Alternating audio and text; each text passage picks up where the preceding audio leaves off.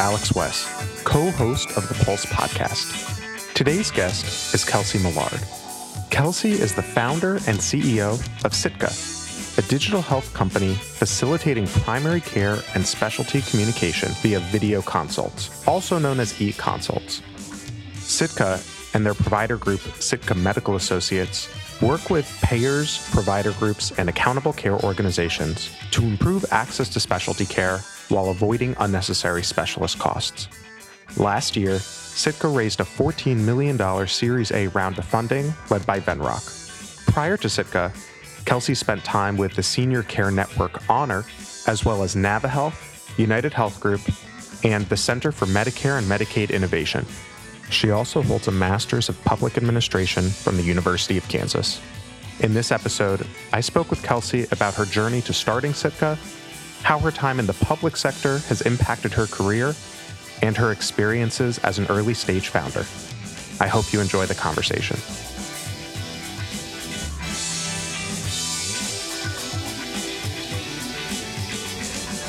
Kelsey, thank you for joining me on the Pulse podcast. How are you?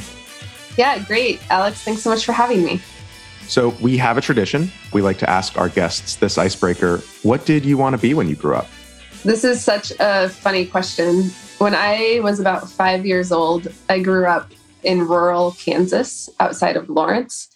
And I had this dream of being a daycare center in an RV. But of course, because I grew up in Kansas, we needed tornado shelter.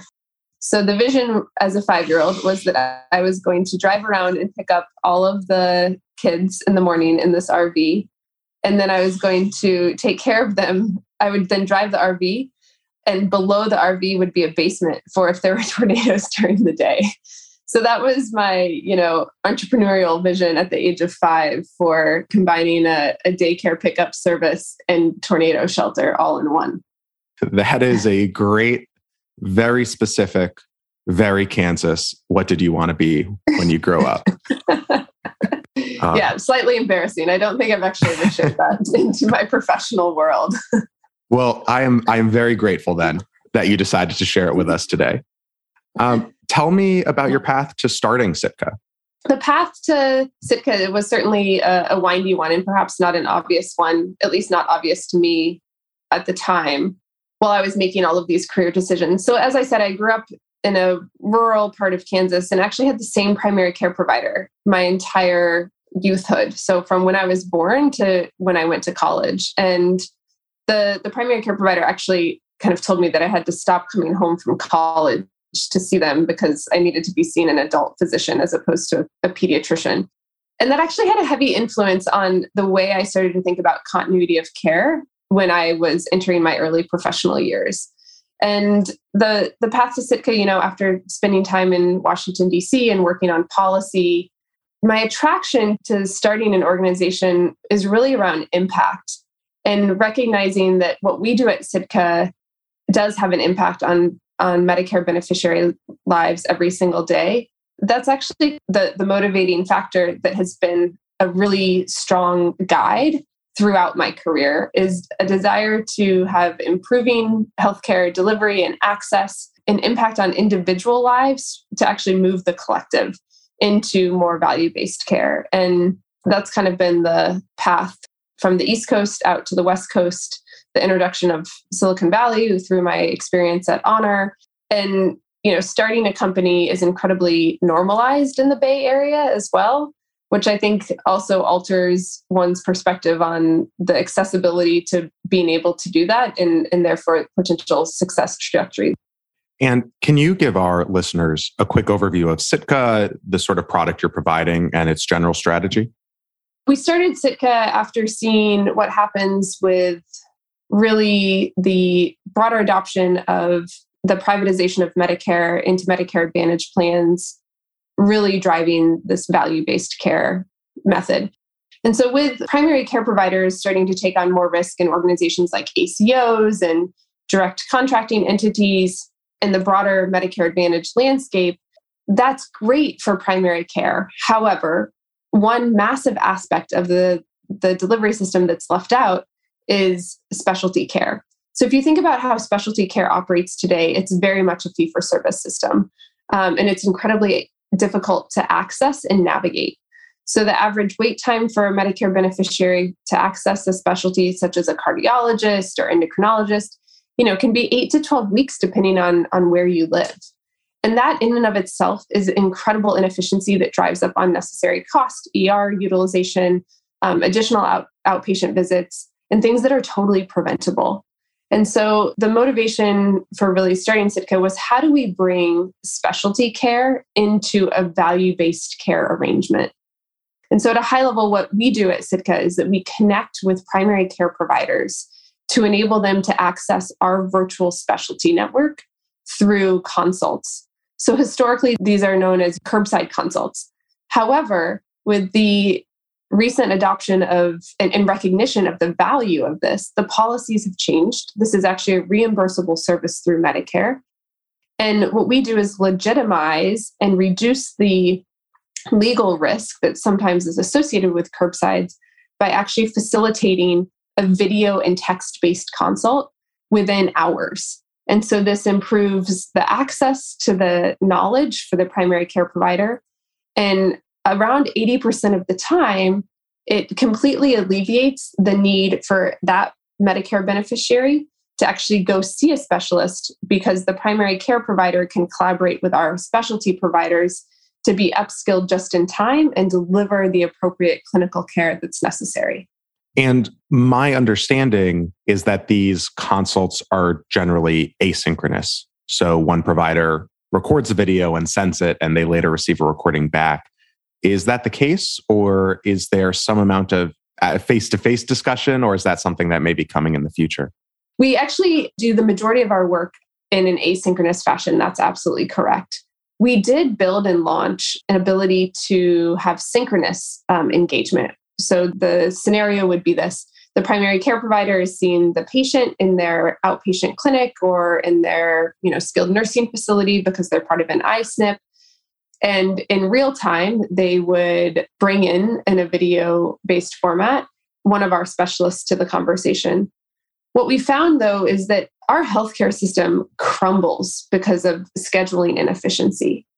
And by taking scheduling out of the entire experience, we're actually able to be incredibly efficient with both the primary care provider's time and the specialist time. And of course, reduce the cost of access. And so while we have synchronous capabilities, it's not the primary product that we find delights our customers today.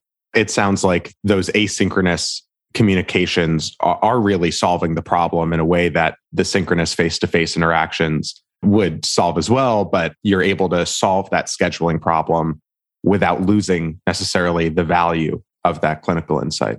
Correct. The value and efficiency of it right? Which which drives down a lower price point to access it because it's not done synchronously. So you don't have to have a specialist just waiting you know in queue for that call. Whereas in an asynchronous manner if you think about what happens in a specialty provider's course of their day there's significant downtime for these specialty providers because patients don't show up for appointments. They're waiting for a patient to have a procedure. So they actually do have time during the day to respond to these consults within several hours that actually delight them because they get to use their clinical training in a way that cuts to the chase by collaborating with another practitioner that is really delightful for them. I'd like to take a quick step back to your public sector experience. You mentioned working on the East Coast in Washington, D.C. Would love to hear more about that experience. Directly out of graduate school, I was taken to Washington, D.C. through a postgraduate fellowship with the Kaiser Family Foundation and talk about a powerhouse organization of truth and data and driving the conversation around policy and, and what's happening in the general landscape for Medicare and Medicaid and other really important topics. And so that put me squarely in this incredible foundation world and its ability to influence and impact and drive different conversations from a place of truth, despite various political landscapes. From Kaiser, I, I went back and actually was a fellow at a pediatric hospital in the Kansas City area because I wanted to have different proximity to the front lines and see again where that impact was being made. And the high of that, that I got of walking into a hospital every day, recognizing that there was life changing, scientifically delivered medicine occurring in that institution every day was incredibly powerful. And it was an incredibly emotional place to work, frankly, but also was really motivating for me. And after that experience, I was another fellowship after graduate school. I went back out to Washington, D.C. through the advisory board company because I wanted to broaden my horizon and see different delivery institutions that deliver our care today. And so I got to work with critical access hospitals to large institutions, multi facility um, organizations that occupied several states to really expand my, my breadth of experience and understanding. And I was working on the revenue cycle side, which obviously put me squarely into the flow of funds, which is the main motivation of our delivery system today. Whether we like it or not, that's the truth. After advisory board, Obamacare had passed, and I lived on Capitol Hill and just remembering these these really momentous points in our in our political history of the the passage of Obamacare, and I wanted to join the effort. And uh, I had an opportunity to be employee number five at the Center for Medicare and Medicaid Innovation, and so I was on the ground floor for two and a half years building CMMI with, you know, Rick Gilfillan and Don Berwick and Sachin Jain and, and some really remarkable folks. And, and so that was really my, my foray into, you know, Medicare and Medicaid and the policies that we were developing that actually I could see how those could impact the front lines of care not only for people like my my grandmother who was you know 79 at the time but also for these large institutions that I had just worked with coming out of the advisory board company. From CMMI, I was really excited to go have an impact in a, in a different way and start to understand the private side of the insurance world and went to United Health Group, uh, where I was a VP overseeing some policy strategy for both Optum and United Healthcare. And to see the insides of a massively successful publicly traded company was incredibly enlightening as to how an organization of that size and magnitude works and how they think about Medicaid and Medicare and ACOs and bundled payments, all of these things that I had just worked so hard to create on the inside to see how they were being not only interpreted, adopted, and, and evolving on the outside. And then from United Health Group, I was working with folks like Tom Scully, who spent a fair amount of time with us at CMMI from just a, a lobbying perspective and, and, an education perspective. And I had great respect for Tom, and he had just backed Navi Health. And Navi Health was the perfect playground for me to go because I could take my policy experience from CMMI and United Health Group and then really apply it through the distribution um, and adoption of bundled payments. And so through Navi Health, I got to travel around the country and convince hospital CFOs that bundled payments were a great way to start dipping their toe in the water for risk. It was pretty controlled, they could drop episodes. And that was definitely a, a highlight for me, where you can actually see these policies take effect. And Alex, I'm sure it was similar to your experience at Aledade, right? You actually get to see the impact that these ACOs have on, on Medicare beneficiaries' lives. And that's incredibly powerful and motivating and, and really continues to, to drive me every day. And so that was, you know, my, my tour out east uh, in the DC metro and um, Navi Health was successfully acquired by Cardinal. And I was ready to, to do my next venture. I had already worked for a publicly traded company at that point and decided to come west after meeting Seth Sternberg right when they were just starting Honor. And Honor is a tech-enabled home care company focused, you know, senior the senior population again within Medicare. And even though it was the private duty side, was really motivated by by the idea of getting in on the ground again of an early stage company and figuring out what it took to actually build build the business and have positive impact on all of these individuals lives who had signed up for us. And honor was doing really well. And after that experience for two and a half years we found product market fit.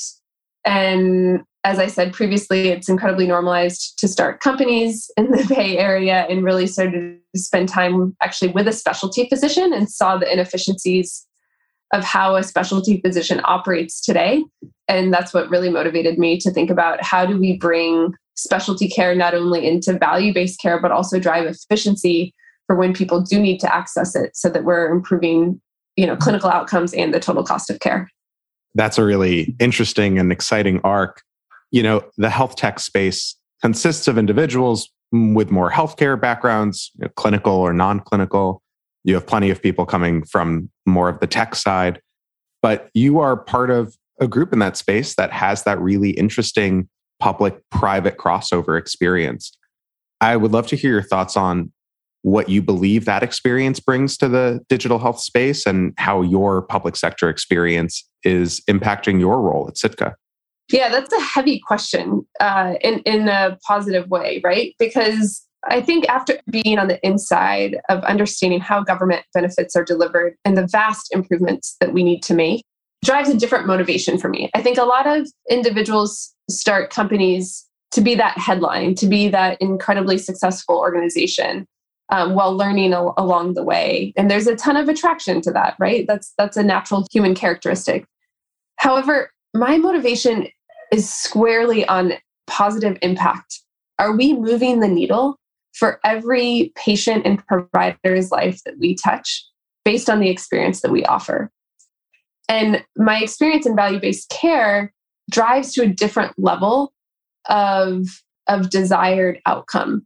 Yes, I want Sitka to be a successful company, right? Of course, but success for me is measured by impact and not just, you know, a, a headline.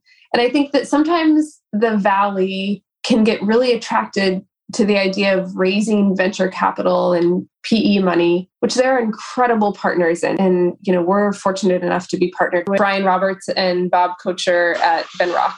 But I think there are a lot of people who get so wrapped up in the world of how much money have I raised that there's sometimes a lack of appreciation or focus within the day to day business on what that money is allowing you to do which in my mind, that money allows Sitka to continue to build a better system for our Medicare beneficiaries to access specialty care and create a different path for primary care physicians to be successful in value based care. So, because I'm still very squarely in the value based care arena with Sitka, that impacts how we think about the business every day. And I think that's reflected in, in some of the leadership that we have at Sitka. We are firm believers that value based care is actually going to deliver better experience and outcomes.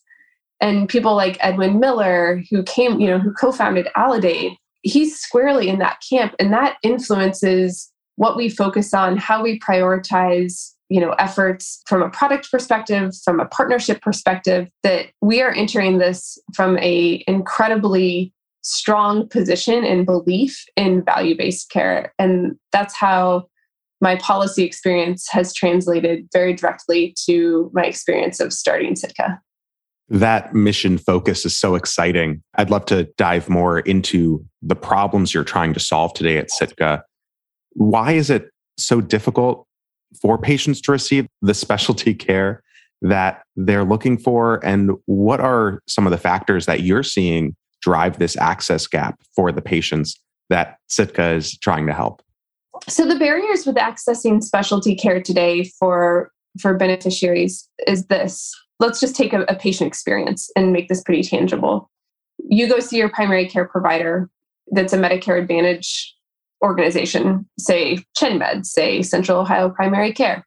That provider within one of those two organizations is trying to do as best possible job as they can to control not only the cost, but also the quality and the amount of care that you're given. However, in today's world, if you need to see a specialist, you're oftentimes referred out. That's literally a slip of paper to a referral coordinator. Sometimes those appointments may be arranged for you. Maybe there is transportation that your provider group offers for you as a, as a member, but oftentimes there's not. And should you actually make it to that appointment that may be six or eight weeks delayed, that also could expose you to a copay. And we know that many of our Medicare and Medicare Advantage members don't have a ton of resources. So, the way that we think about solving that from a development standpoint is how are we connecting that primary care provider to that information to alleviate that unnecessary referral anyway? If we can alleviate those unnecessary referrals, create a better member experience with the primary care provider, we can actually reduce the cost, we can reduce the time it takes to get that insight and that care and create a better member experience as opposed to making that member try to identify you know when their appointment was expose them to a copay and of course the heart of this comes into play when you think about how that specialist is reimbursed. Because specialty providers today are reimbursed in a fee for service mechanism. So every time they see a patient they bill um, regardless of outcome. Every time they do a procedure they bill regardless of necessity. And we, i know that there are you know utilization management features and there are some triggers quote in the system. But largely it's an unmanaged space and so one of our partners um, who's an I-SNP uh, in an institutional special needs plan within the medicare program they have analyzed their specialty utilization and for every one anchor visit that their member has with a specialist it results in five to seven downstream visits for that member many of which are not clinically indicated. But because the specialty provider is paid on a fee for service basis, it drives this desire to say, oh, I should see you back quarterly.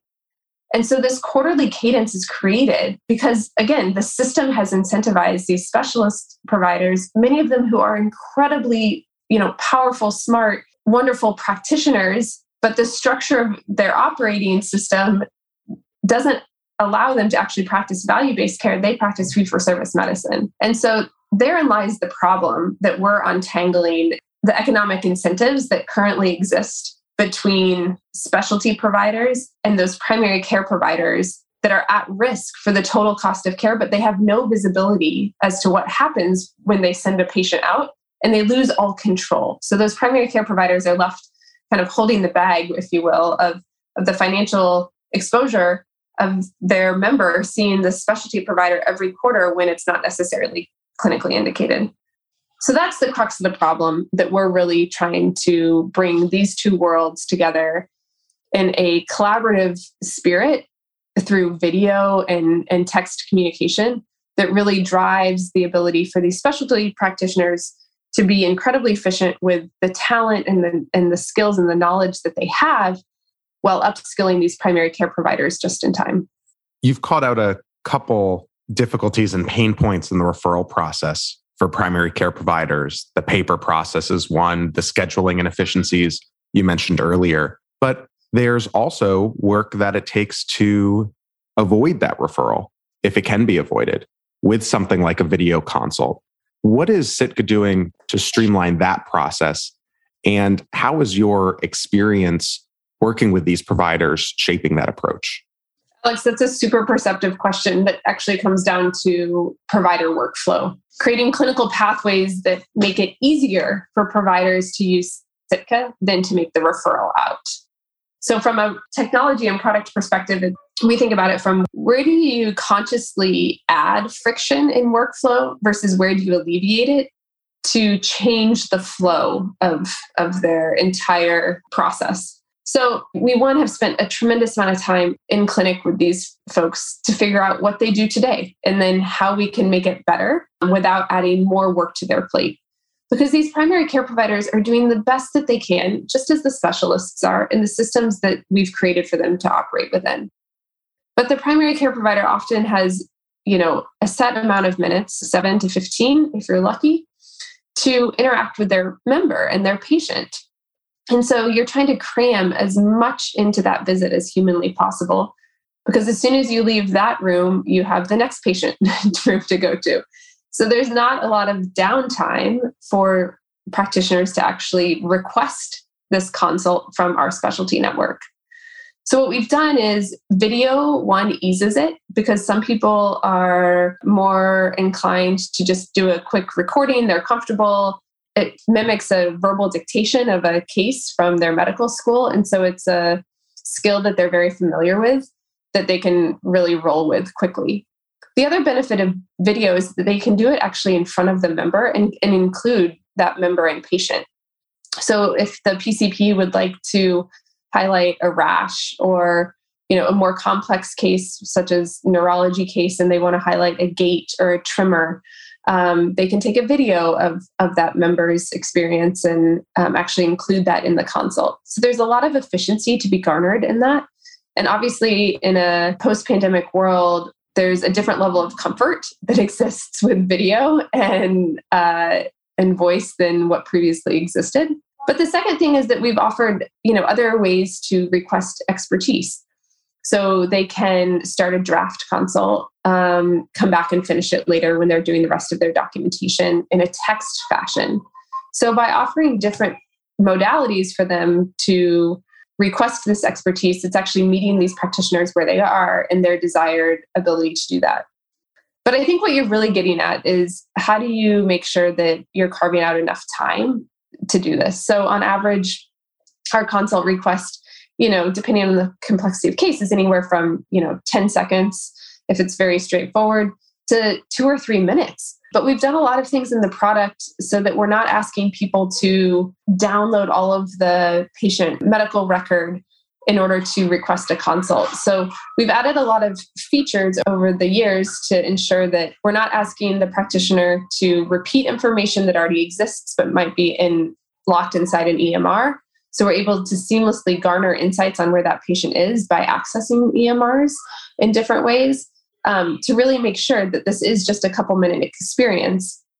But that's only at the primary care provider level, which is crucial. And it has to be tied to an organizational effort.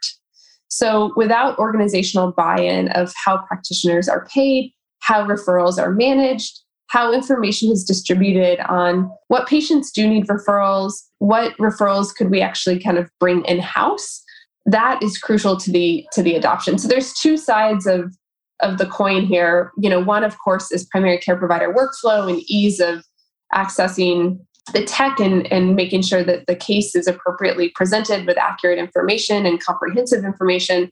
That's one side. And the second side that I think you're really getting in, into is more around what is the economic incentive for this primary care provider to maybe spend a minute or two extra longer with this patient to actually request that consult as opposed to sending out?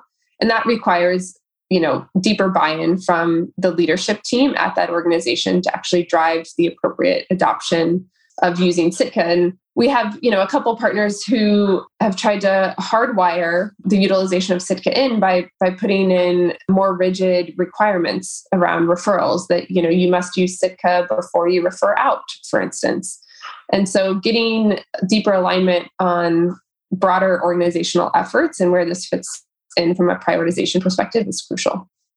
And you mentioned the way that providers can pull patients into this experience.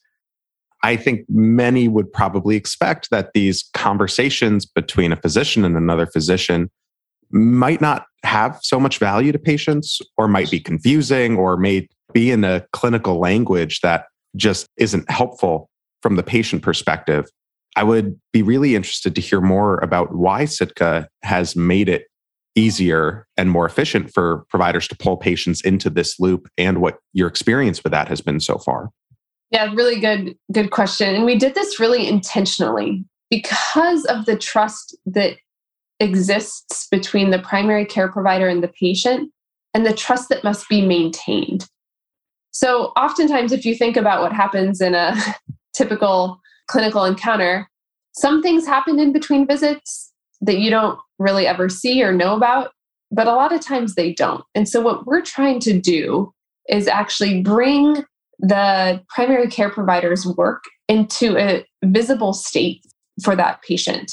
So, instead of the patient saying, okay, great, the doctor's going to do this, I hope they do when I leave and I trust them, by making them part of the request for expertise, it's actually instilling more trust in the relationship, which we know that these really important patient and doctor encounters come down to the level of trust that exists between that patient and that provider as to whether they're going to adhere to their medicine, if they're going to show up to their next appointment.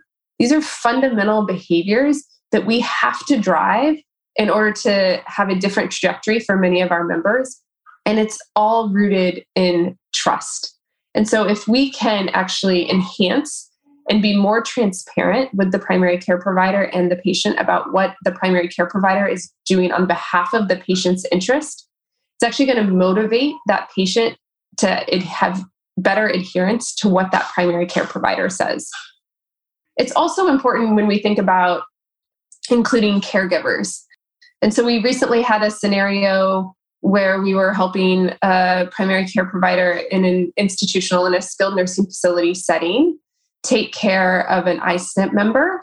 And this member was was dealing with a couple of endocrinology based questions and concerns. And it turned out that this individual was actually a diabetic, and the daughter was bringing her mom, the patient, peanut butter pretzels every day. And this was, of course, causing blood sugars to skyrocket and plummet and skyrocket and plummet. And by sharing the insight from the specialist to not only that patient, that member, but also the adult daughter in this case, who was actually the one thinking that she was doing something that her mother loved, which was bringing her peanut butter pretzels, which I'm sure she does love. I love them as well. But she was actually sending her into a blood sugar spiral every day. You know, this is where the power of the video is incredibly impactful because you can actually not only alter the behavior of the member, but also their family member, who are oftentimes the driving forces behind some of the clinical outcomes that we see. As you said, that trust and that relationship is so fundamental to driving towards those positive clinical outcomes and that's a great that's a great story and yeah i agree highlights why that trust is so clear and, and why pulling patients in can be so valuable another differentiator for sitka that to my understanding, is much less common among your competitors, is your establishment of Sitka Medical Associates. How did Sitka get to that decision to establish their own medical practice, brick and mortar or otherwise? And what does it do for the business today that your competitors aren't getting? Establishing Sitka Medical Associates was important for us for a couple different reasons. One, to take advantage and really understand the updated Medicare policies that took hold to allow for these peer to peer consults to exist. So it allows us to practice medicine across state lines in a really legitimate fashion where we're not working on hypothetical cases mm-hmm. for CME, which has been the historic approach for consults, but we're actually impacting clinical care every single day. And by establishing Sitka Medical Associates, it roots us in the in the practice of medicine and really legitimizes to another degree our ability to practice across state lines with licensed individuals. And so that was the reason we started it. And I think it goes back a lot to Alex, the deep mission alignment. You know, several of the other companies who who exist in this space were started for a desire for CME. And I started Sitka from a desire to drive value based care for specialists, number one.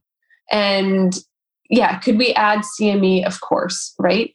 But our whole goal is that we know that we can be a better cost effective solution to our partners and to our patients by practicing medicine you know across across state lines with sitka medical associates and becoming part of medical records and impacting the ability to appropriately capture additional conditions and diagnoses that may otherwise not exist if you aren't practicing medicines across state lines and doing it more in a hypothetical state for continuing medical education. Yeah, that's really interesting. It's all all that extension of delivering on on that mission with which you set out. About a year ago, Sitka raised its Series A round of funding from Venrock. At the time, you announced that Sitka's partnership with ChenMed would continue to grow how has Sitka progressed since then? And what's the goal for this next phase of growth? Yeah, we were really excited to hitch our wagon to Venrock and work to build the business alongside them, given their deep belief in value based care. And I think that's really evident by some of their portfolio companies. Since we took on funding from Venrock, we've continued to evolve our team in a really fantastic way, bringing more folks in with value based care experience I mentioned, you know, Edwin, and we just, you know, not yet announced, but um, recently brought on Dr. Bree Loy, who has spent time at Iora and CareMore and Conviva and really is rooted in value based care and has been on the front lines with primary care providers, which she is one of, in rural settings to really drive the greater adoption of value based care practices. And so it's allowed us to continue to build out our team. And it's also allowed us to continue to build the business, which of course is the goal. That you can't build a business without an incredible team. And that just proves to be paramount when you're thinking about the organization that you're building. We've recently brought on additional partners and expanded where we actually partner. So we started with ChenMed, you know, which primarily practices in an ambulatory care setting. We now work with a couple I-SNPs um, those are institutional special needs plans. And again, not yet announced, but you know, just recently brought on SCAN and work with several other larger I-SNP organizations, which allows us to work with practitioners in different settings. In this case, obviously skilled nursing facilities and assisted living with I-SNPs. And so it's really continued to allow us to build the business, focus again on that provider workflow and understanding how to drive appropriate utilization and adoption of our specialty network and accessing it. And one of my main takeaways, you know, on a continual basis is just the delight that the practitioners have who use Sitka. They are really creating relationships with our specialty providers, primarily driven off of the video encounter. And so 100% of the time, that primary care provider gets a video from our specialists, which really allows this beautiful relationship to be developed between two practitioners who are likely never going to meet, but all have one thing in interest, which is, of course, the care for that patient. And that's been reinforced time and time again. By partnering with Venrock, we've had better acceleration of the development of the team and our partners, and of course, individual practitioners throughout the country. And what are some of the factors in your mind that make Sitka and through this vote of confidence, Venrock so bullish on the specialty care market? The specialty care market today is solely driven off of the primary care provider market.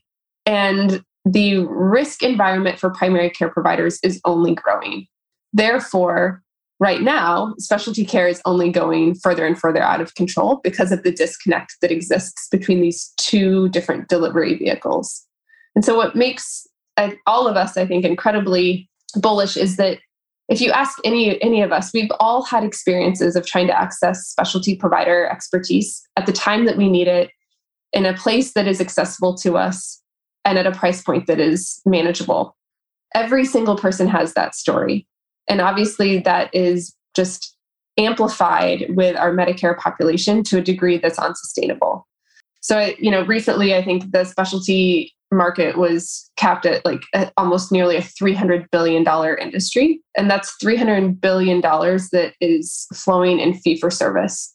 And so we have to, as a society, as taxpayers, figure out how to bring that massive $300 billion market into value based care if we're actually going to move the needle and have any sustainability of our Medicare trust fund and success with total cost of care management.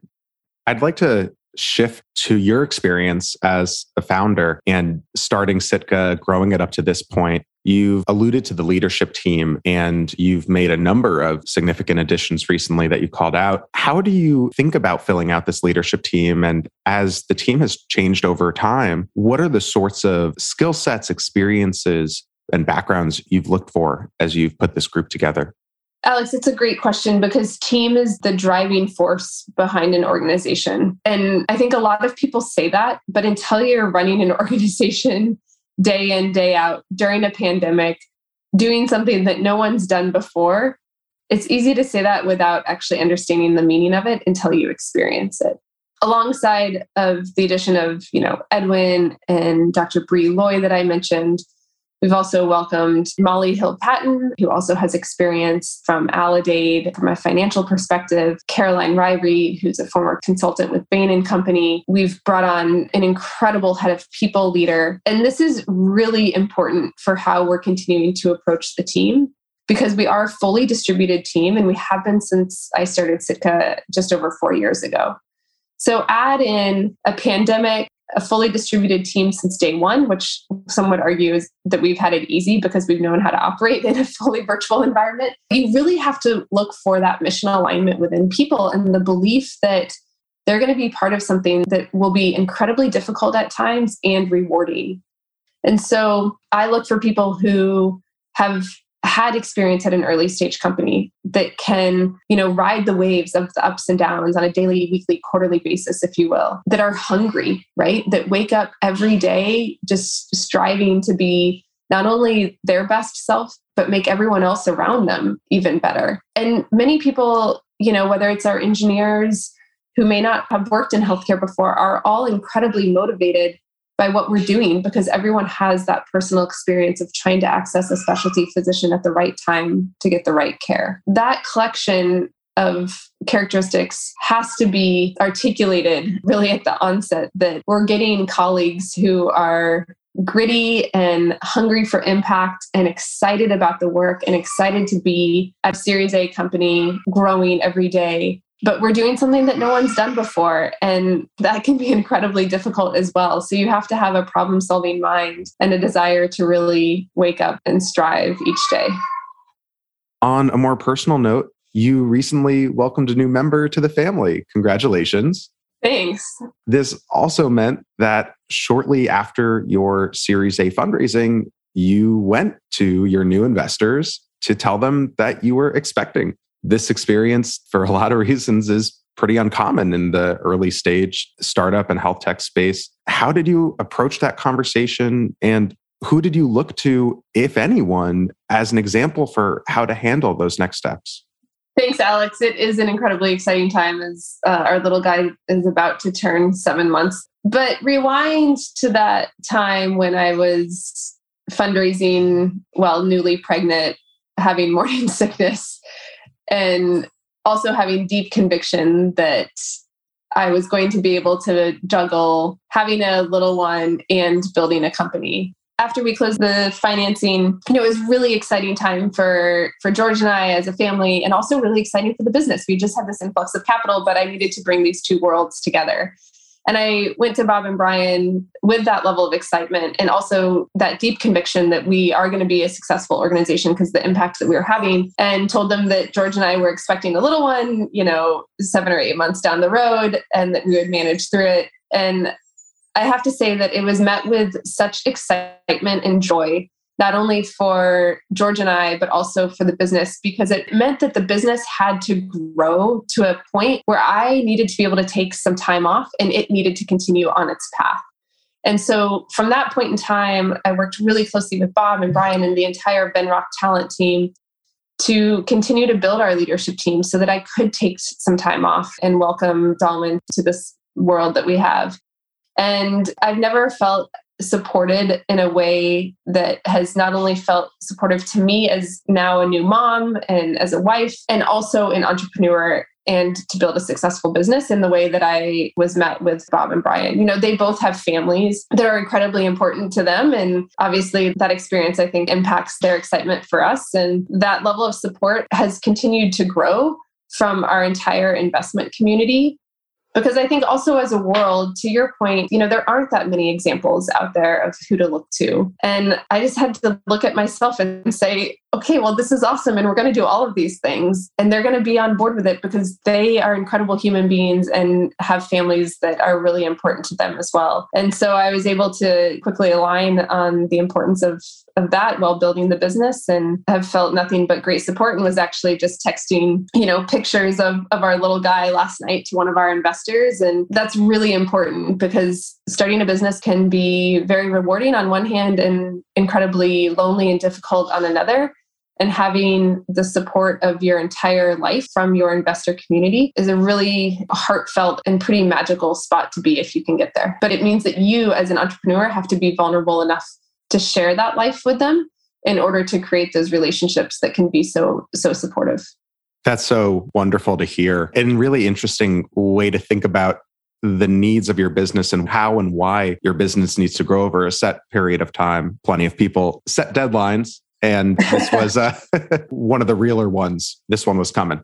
Yeah, exactly. Yeah, it forced a lot of decisions that maybe would not have occurred. And the beauty of when I was off for a short period of time is that it created a, a stronger relationship with each of the individuals at Sitka and the leadership team. I handed, you know, what I had historically called my baby, Sitka, over to my team to manage while I had, you know, a real baby. and that allowed for the creation of trust and conversation that wasn't previously there. So, to the extent that it has been an incredibly healthy exercise for us as an organization, I was just talking to Bob and said, I actually think that every entrepreneur should have to be able to step away from their business at some point because it's actually going to propel the business in a different direction and create a healthier relationship for everyone around it founders are biased. Founders can get in their own head and can get their existence wrapped up in their business. While all of that is true and can be healthy, it can also be detrimental. And taking time off and maintaining perspective is not always talked about in the entrepreneurial world, but can have upside that is limitless if you allow it to. As you mentioned, there weren't really other examples for you to look to you know, for the next founder in this position who is going to be looking to you as the person to follow, is there any advice you would give to them? And out of this experience that has been, to your point, very positive, is there any guidance you would pass along? There is guidance, and I think this goes for anyone who's looking to start an organization or just be successful in your own life and world, which is you have to be authentic. And you can't pretend that you're somebody else. You can't pretend that there aren't constraints on your life and stressors in, in your life. And you have to be able to share those things because if you're going to build a, an organization that's mission driven and rooted in a source of transparency where an organization is healthy and you can have conversations about maternity leave and paternity leave. In a world that has historically felt pretty unsafe to do that you have to create the environment and the only way you create the environment is if you are authentic with yourself and those around you. And if you let that be the driving force to the deeper relationships that you can actually develop while building a successful organization that's the magic and that's the fun. When you get to be yourself and that's oftentimes when we're our best and if you can't tie those two worlds together, then I think that you're ultimately harming yourself, but you may be harming those around you as well. Since we are an MBA run podcast, we do love to ask what is your career advice to MBAs and other graduate students interested in this space? Yeah, well, since you are a student right now, take advantage of the student hat. You have incredible access to people because the only agenda that you have right now is to learn. And so I would talk to as many people as you possibly can before you join a company, because then once you join that company, everyone else is going to look at you with that company's agenda in mind. Whereas right now, your agenda is is to learn and absorb and, and take in the world as much as possible. And there's something wholesome about that that gets very diluted once you join an organization. So, one, take advantage of the student status now talk to as many leaders and organizations that you possibly can. Go spend a day with people, go shadow, immerse yourself in whatever might be interesting to you because that window will close once you align with a certain organization. We do hear the power of that .edu email address when you're trying to trying to learn about an industry, especially one maybe you're less familiar with and finding people who are willing to take the time to teach you as a student does have a different dynamic than you know when you're calling from a competitor asking to learn more about their business. And the other thing you know is i talked to many students and was actually just talking to a, a georgetown public policy class earlier this morning interested in medicare policy which is so exciting to me that we still have folks that are really excited to learn more about medicare policy. If you reach out to an organization and they won't take your call it's probably not an organization that you necessarily want to align with anyway. So consider it a filtering mechanism as well for that .edu email address that, that you have for only a period of time. And we also make sure to ask Is Sitka hiring MBAs? And what sort of skills and backgrounds are you looking for in new hires? Yes, we are hiring on our growth team, and there's actually a role that would be perfect for an MBA candidate who really wants to have an impact on the growth of our organization, working both across our internal teams and, of course, evaluating external partners to bring on more organizations to have the ability to access our specialty physician network and would encourage folks to check it out. It's on our website. and happy to, to talk with any of you about it as well. Kelsey, thank you so much for joining us on the Pulse today. We really appreciate your time. Alex, it's been such a pleasure. I'm really excited for you and all of your fellow MBA students to be on this path. And if there's anything we can do to be helpful at Sitka, by all means, count us in.